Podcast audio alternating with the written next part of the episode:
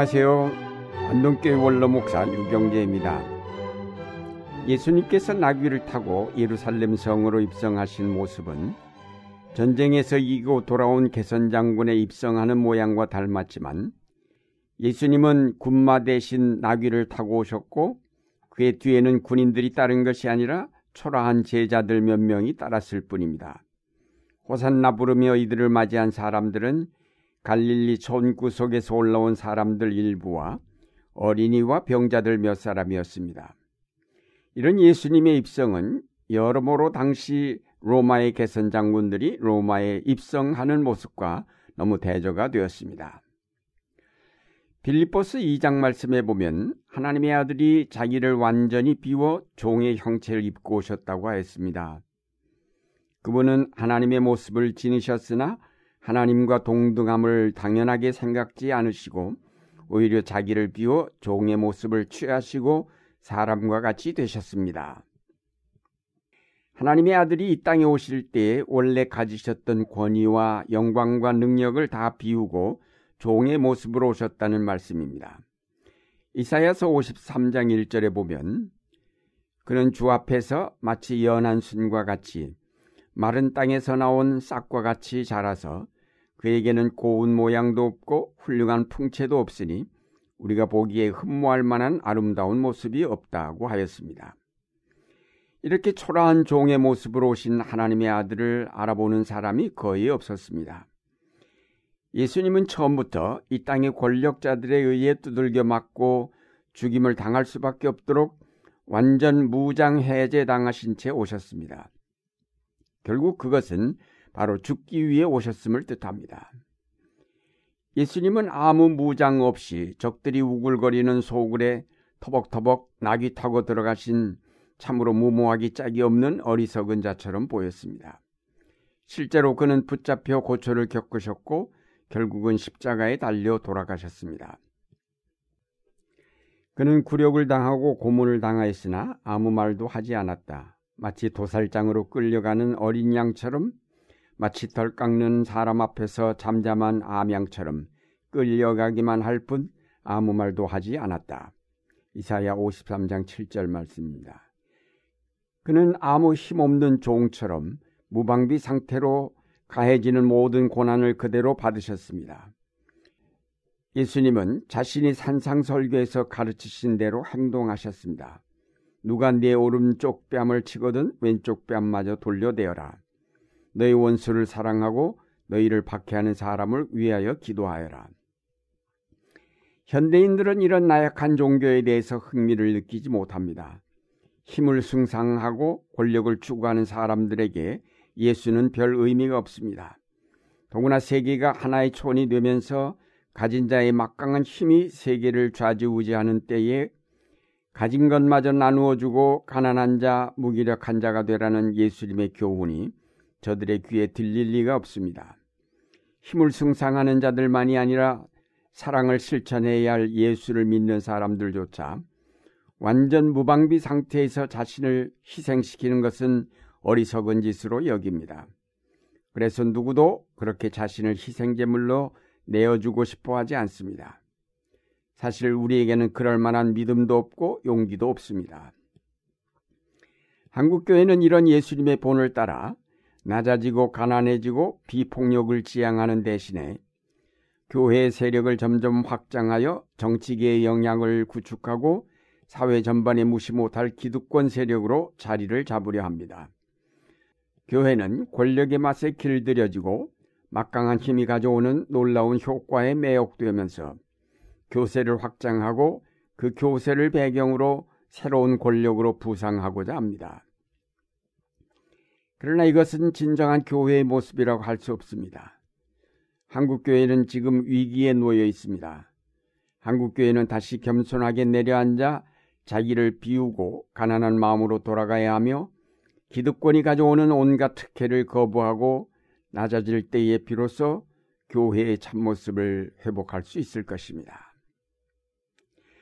육신을 입어 이 땅에 오신 예수님에게 가장 힘든 일이 무엇이었을까요? 그것은 바로 자신이 만물을 창조한 하나님의 아들임에도 전혀 힘을 쓰지 못한 채 고난을 당하여야만 하는 사실이었습니다. 자기에게 고통을 가하는 모든 자를 능히 물리칠 수 있는 넘치는 힘이 있음에도 그 힘을 전혀 사용하지 않은 채 모욕을 당하고 고초를 겪어야만 한다는 사실이 가장 견디기 힘든 고난이었을 것입니다.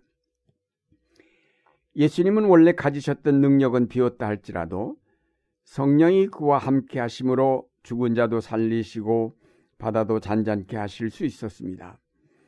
그런 능력으로 그는 능히 십자가에서 뛰어내릴 수도 있었습니다.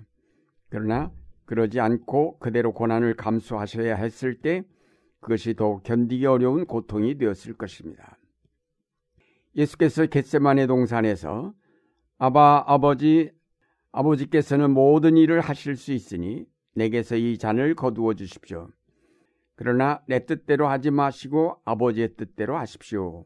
라고 기도하셨을 때 그는 어쩌면 자기 속에 있는 능력을 사용하여 그 십자가를 비껴가고 싶었는지도 모릅니다. 그러나 예수님은 끝까지 참고 십자가를 치셨습니다. 이 고통을 참아내신 그의 인내 속에 참된 승리가 깃들어 있다고 하겠습니다. 그러면 하나님은 왜 이렇게 그의 아들을 철저하게 아무 힘도 없는 종으로 그를 이 땅에 보내셨을까요?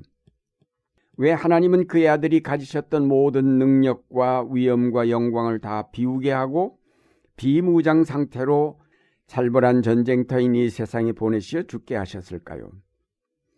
그것은 그가 만물을 대표하는 하나님의 아들이시기에 그의 죽음을 통해서 만물의 죄값을 받으시고 만물을 구원하려 하셨기 때문입니다. 이런 하나님의 뜻이 이사야서 고난받는 종의 노래에 잘 나타나 있습니다. 그러나 그가 찔린 것은 우리의 허물 때문이고 그가 상처를 받은 것은 우리의 약함 때문이다. 그가 징계를 받음으로써 우리가 평화를 누리고 그가 매를 맞음으로써 우리의 병이 나았다. 우리는 모두 양처럼 길을 잃고 각기 제 갈 길로 흩어졌으나 주께서 우리 모두의 죄악을 그에게 지우셨다. 하나님은 강력한 힘으로 사탄을 제압하는 대신 모든 힘을 빼어버린 고난을 통해서 사탄을 제압하심으로 하나님의 나라는 힘에 의한 통치가 아닌 사랑의 통치로 세워지게 하셨습니다. 결국 사랑의 힘이 이 땅에 있는 어떤 힘보다 더 강하고 더 아름답고 더 효율적임을 보여주셨습니다. 그래서 이제는 모든 피조물이 다 예수 그리스도 앞에 무릎 꿇어 그를 경배하게 하셨다고 하였습니다.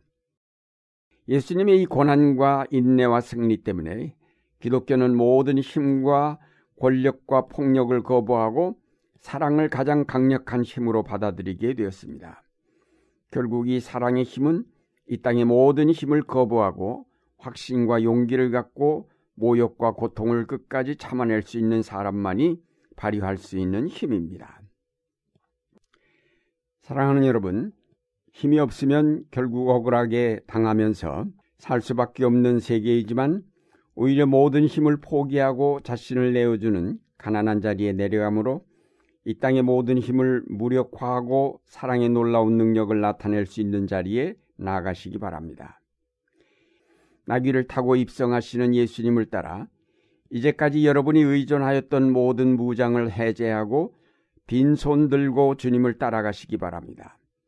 겟세만의 동산에서 모든 힘을 완전히 비우신 예수님처럼 여러분도 이 땅의 모든 힘의 논리를 포기하고 빈 마음으로 돌아갈 수 있도록 기도하시기 바랍니다.